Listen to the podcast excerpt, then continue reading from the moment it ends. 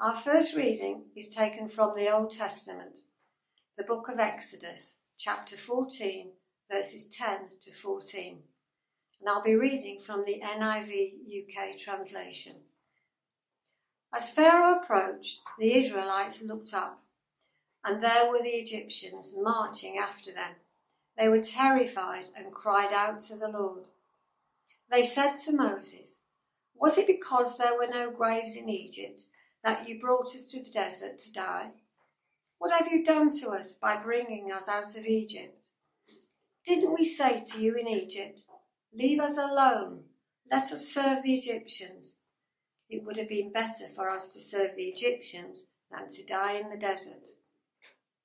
Moses answered the people, Do not be afraid, stand firm, and you will see the deliverance the Lord will bring you today. The Egyptians you see today, you will never see again. The Lord will fight for you. You need only to be still. Our second reading is from the New Testament, the book of Luke, chapter 5, verses 36 to 39. I'll be reading from the Passion Translation. And he gave them this illustration No one rips up a new garment to make patches for an old, worn out one. If you tear up the new to make a patch for the old, it will not match the old garment. And who pours new wine into an old wineskin? If someone did, the old wineskin would burst and the new wine would be lost. New wine must always be poured into new wineskins. Yet you say, the old ways are better, and you refuse to even taste the new that I Good day to you, all you people at Swanley. We trust that you're all up and that you will give me extended grace. It's the first time I've done something like this.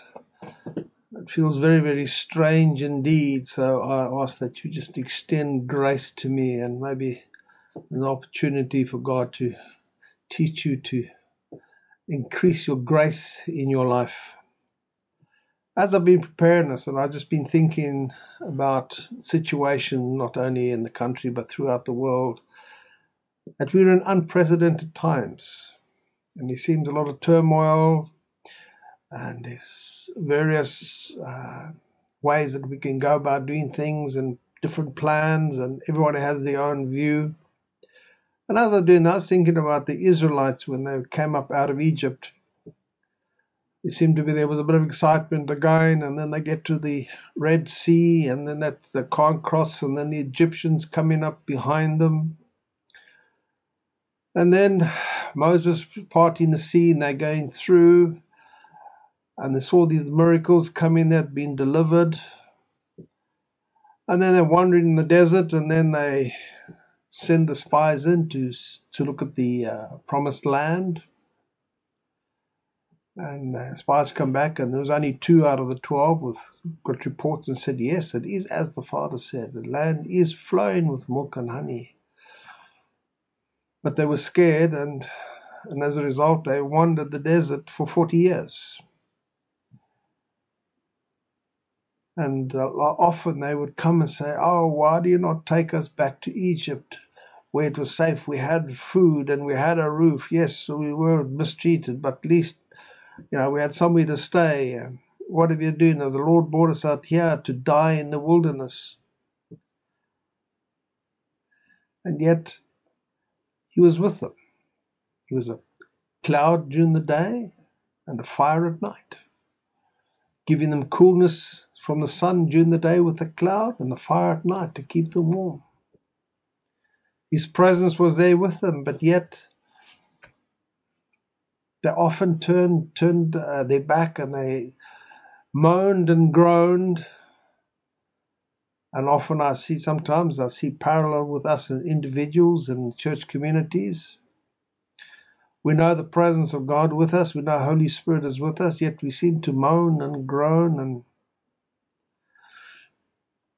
and I've often looked back at the, the story of the Exodus and I think we need to give them grace. they didn't have the, the book that gave them the end story. They didn't know how to gain. Whereas we've got the book, we know how it's going to end up. So we need to extend them some grace and to learn from them. And I believe there's a lot that we can learn from them. And today I want to have a little bit of look about the journey that we gain on. I believe it's it's where we are going into unprecedented times, not only in the world and the natural, but in the spiritual, in the church. Strange times, strange, strange, strange times.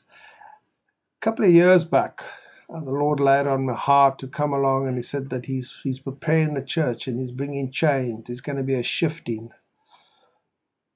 And I saw it and thought maybe it was some local context, and I had it, but there just there was just such a burden on me that that He's preparing His church for something, for something great.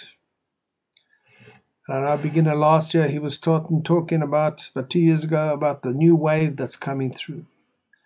And last year he came and he said, you know, the thing is there is the church prepared. I'm preparing them. The things are going to change. And to end the last year, I know there was a lot of prophets coming and say the year 2020 vision. You know, there's coming the words we're going to see, and there's going to be a change. There's going to be a big change in the church, big change that he's coming to do something. And I have a sort of sense there's going to be a harvest. It's a harvest time coming up but it's going to be different. Going to be very different to what, what has been before. And this is, you know, looking at the, the reading that we got from uh, the New Testament from Luke uh, about the wineskins. You know, we hear the stories, you know, if you get new wine, you need a new wineskin. If you pour it into the old wineskin, it'll just destroy it. Even with the garment, you get a new garment. If you cut the, the new garment up to try and patch up the old one, nothing's going to work, nothing's going to match. Because the new wine needs to be put into a new wineskin. And I like on, on verse 39, and to me this is one of the is is the, the key uh, key verse in, in my message this morning. He says, But the new wine must be put into fresh wine wineskins. And no one after drinking old wine wishes for the new, for he says the old is good enough. I've read this passage many, many, many times. But that old one, you know, drinking the say the old wine is good enough, never really came to me until I've been studying it in these past few weeks. And I've real sense that Spirit, Holy Spirit's been speaking to me, and He says, what we are going into, where God is taking us as individuals and a church into, is going to be something different. We need to open our minds and to be prepared to do things differently. We may go to the same place, but there's going to be something different, something fundamentally different. And we must not try and, and adapt that into our old way of thinking and our old way of doing things. It needs to be something new. Needs to be, we need to have that freedom to move into wherever He's going. I think often we what we come is we is the church comes and we look at a movement here and a movement there and say, hey, that worked great over there, that worked great over there. Let's go and find out what they did. And we come back and we can do that here, then maybe we're going to have the same thing. We're going to get growth here and, and spirit will move here. And we try and replicate what they do, or we take what they've done and we try and change it to to match and, and to into our society in our, on our network or our church or our community to because we don't want to ruffle too much, so we try and adapt it. And then we wonder why nothing works. God is creating something new. I really believe it's something new. The church as it is today is now with these video things like me with my first time ever. Who knows? And how many people they come along with those videos, the churches, they, they're doing, they're getting the word out and something new. The church is already doing something new. But this is only for a short period of time. And the period of times come to an end, and then when we get back. And I don't believe it's ever going to be back to normal. I don't believe we're going to be in a situation where we go back and we can do things as they were. I believe there's going to be something new. There's been a radical change in the church. There's a shake-up. The whole world has been shaken up. The churches have been shaken up. They've had to be innovative and come and find out ways of meeting and coming down. How do we meet people? We're not advanced in technology. We haven't got uh, TVs or laptops or phones or smartphones where they can watch, and scan the internet. How, how do we connect with those people? The church has had to be innovative and think of all things. It's all very well, yes, okay, we get Skypes and we get the Zoom and we Zoom here and we Zoom everywhere else and have all these meetings. But what about those that don't have access to that? Yes, with fine with the with the internet we can reach thousands of people, and I believe even more people have been reached in these in these months with the church has reached out to more people than, than they normally have. Because there's people are sitting at home, the whole world has been locked down, and they come along, and those that have got technology zoom around, have a look, and I'm sure many many mes- messages have been watched and listened to, and I'm and I'm quite confident, and I believe that many lives have been touched and changed but things are going to be different. We're going to move on from it. This is an interim. I believe this is a holding pattern between the, the Red Sea and the Jordan. I believe like that. There was a holding pattern of the people there been prepared. But God has called us into something new. And when this new one comes, are we going to go into where the, where the going to call us in to take us in?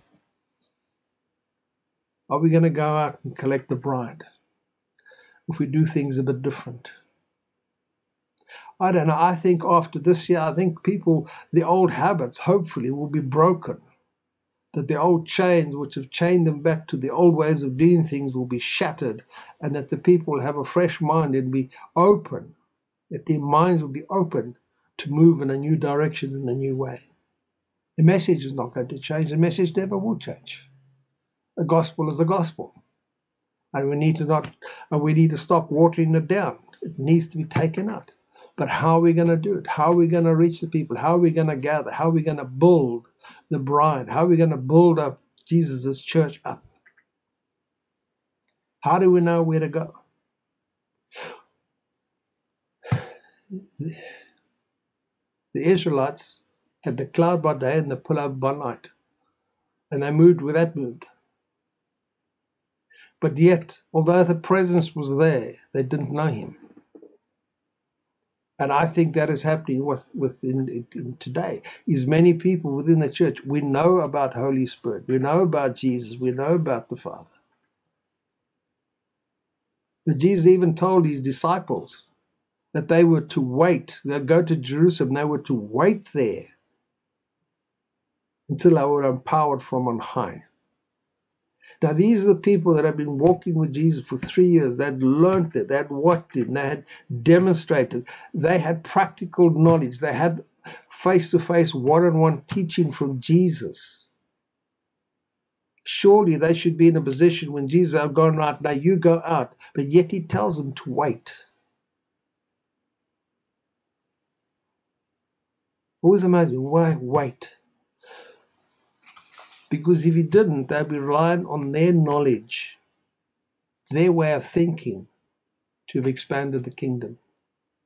But they were to wait until Holy Spirit came because he was the one that empowered them. He was the one that gave them direction. He was the one that would bring revelation, would bring in knowledge of where they need to move, where they need to go, where they need to do, whatever it was. He was the one come in there. And today I believe that is what we need to do. We need to stop learning. It's like history. I have certain areas of history that I really enjoy. Learning about historical figures. I can study them as much as I want. I will only ever know about them. I will never know them. And many people in the churches today, I believe, know about the Father. They know about Holy Spirit. They know about Jesus, but have they had a personal contact? Do they know them as a person? Often the Holy Spirit, and I quite often, it's, and it's so often it talks about the Holy Spirit. And I'm trying ever so much to stop that and call him Holy Spirit. The Spirit, the Spirit of the, the Spirit of God. He's a person. Because we can, the scriptures say, we can grieve the Spirit. We can grieve Holy Spirit. Now, if you can grieve obviously he's a person because he's, he's the third person in the Godhead and he comes to dwell within us. And we need to learn that he's a person and we need to develop that personal relationship. He needs to become as real to us as someone else sitting next to us. In fact, even more real. I love the quote from Kathryn Kuhlman. It says, Holy Spirit is more real to me than anyone I know. Because when you walk in one with Him, when the Father takes us into a new direction in the, in the months ahead, we won't question, we will follow. I think each of us is going to face challenges some of them are going to be quite difficult. And we're going to think, well, how can we ever do this? And I think we need to get beyond that. We're going to have to trust Him. I believe in the, in the as we move, come out of this time and moving forward, the issue of trust is going to become paramount. We are going to have to move and we're going to have to trust God. We're going to have to trust Him. We have to trust that Holy Spirit is leading us in the right direction. And the best way to build up trust in someone is to get to know them. Not knowing about them. Yes, it's all very well known about them, but we need to get to know them personally so that we can interact. It's much easier to trust someone that you know, that you've experienced with. We need to walk steps with Holy Spirit and need to go into places. And the best way to build up trust is when He takes you into places, I can't go there, it's not going to happen. You learn to trust in Him for it to happen. I believe some of us are going to be taken on journeys that in the natural is just not on. It's not feasible. It's not doesn't look practical, doesn't look anything. But we need to move because when we move there, then we will see the power of the kingdom coming. And I believe the time is coming when we are going to see more signs and wonders than we have ever seen before. He says, Those that there, there will be signs and wonders following the proclamation of my word. And we need to start expecting to see miracles. We need to start expecting to see the sick healed. We need to expect to see the people being delivered. We need to expect to see the dead being raised. It needs to become. As someone once said to me, he said, the supernatural needs to become natural in our lives.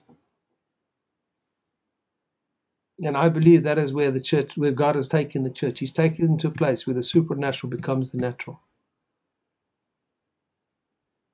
And we need to start trusting in the Holy Spirit and not trust, stop trusting in people.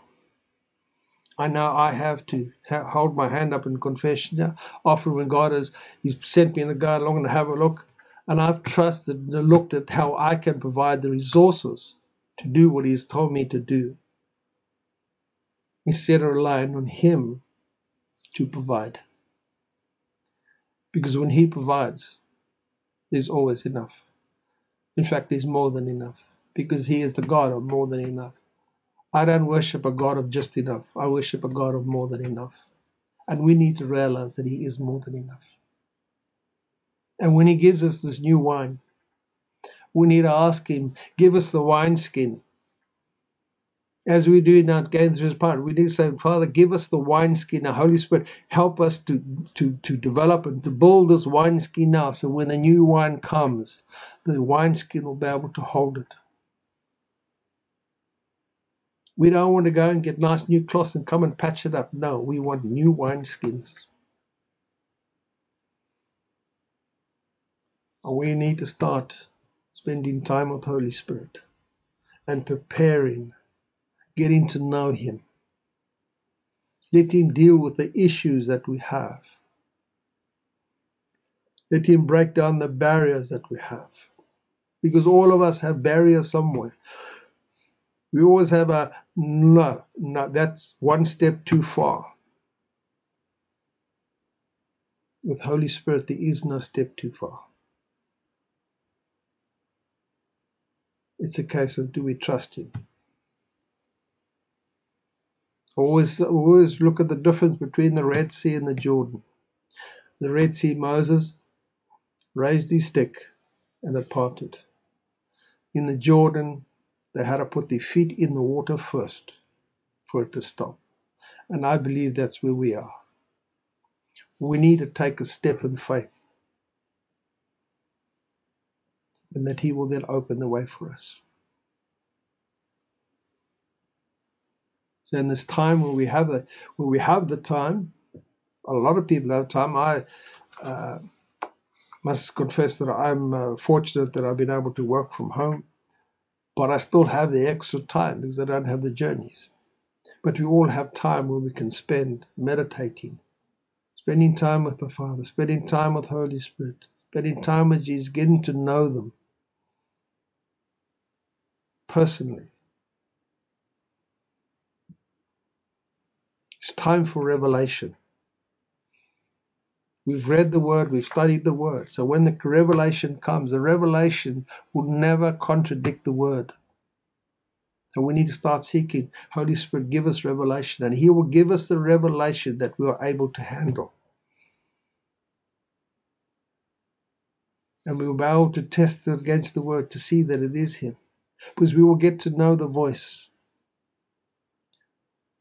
When you hear that voice, you one thing woos that you say, Ah, Holy Spirit, you're speaking to me again.